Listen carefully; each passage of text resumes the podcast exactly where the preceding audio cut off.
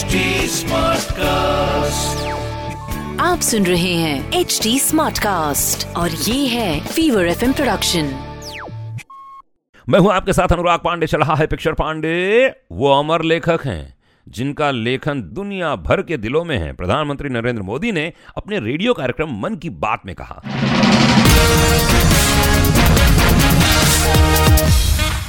भाई वो तो ठीक है। और उन्होंने कहा कि जब मैं बड़ा हो रहा था, मैंने प्रेमचंद की ईदगाह पढ़ी है, मुझे बहुत अच्छा लगता है, लेकिन मामला वो नहीं है। मामला ये है कि उनकी जो पैतृक संपत्ति है, भाई उसको कोई देख रेख करने वाला नहीं है, उनके परिवार वाले कोई आते नहीं हैं।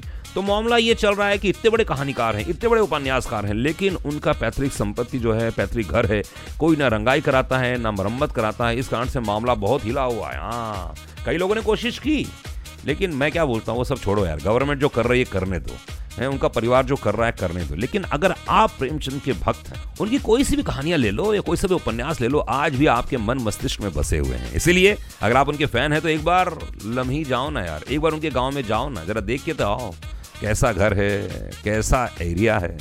हो सकता है लोग वहाँ जाएँ, देखें प्रेमचंद जी का घर तो वहाँ के आसपास लोग भी थोड़ा एक्साइटेड हो। क्यों? सुनते रहिए पिक्चर पांडे, मैं हूँ आपके साथ अनुराग पांडे। आप सुन रहे हैं एच डी स्मार्ट कास्ट और ये था Fever FM production H smart Smartcast.